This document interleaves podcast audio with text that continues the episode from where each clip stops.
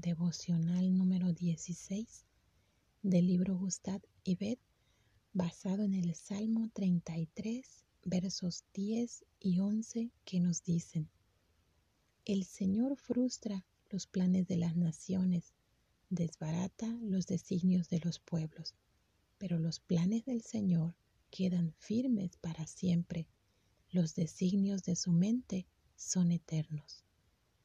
Hay una clara alegría en pertenecerle al Señor cuando lo conocemos.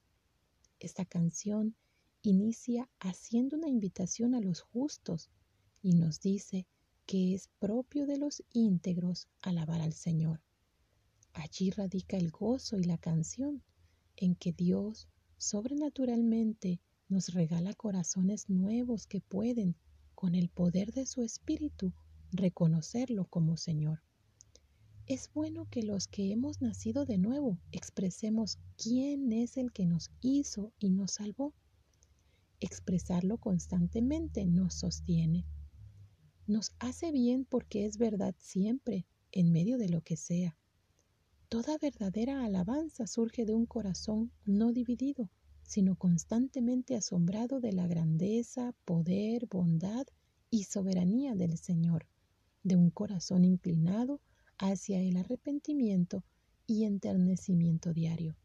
Sin embargo, amada familia de Dios, el temor llegará y espiará por tu ventana y tocará la puerta.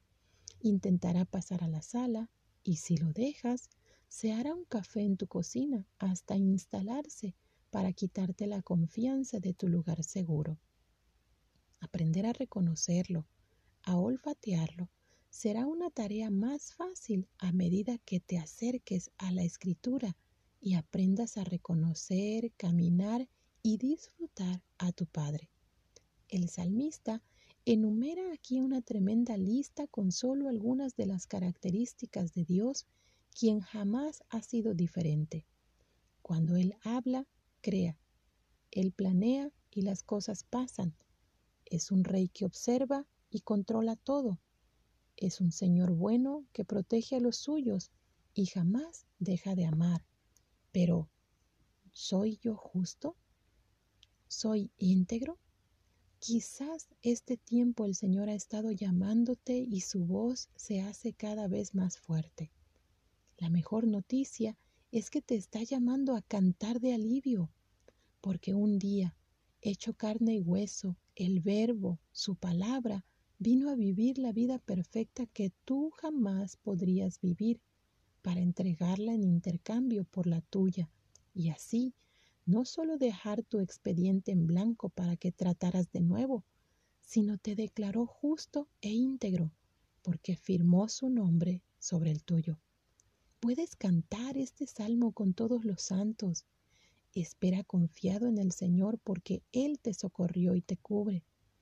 Puedes regocijarte con todo tu corazón porque ser íntegro es no confiar en tus fuerzas, artimañas o manipulaciones, sino ver la bondad de Dios. Vamos, puedes rendirte, confesar y enmendar, porque el gran amor del Señor te acompaña. Puedes cantar mientras esperas en Él.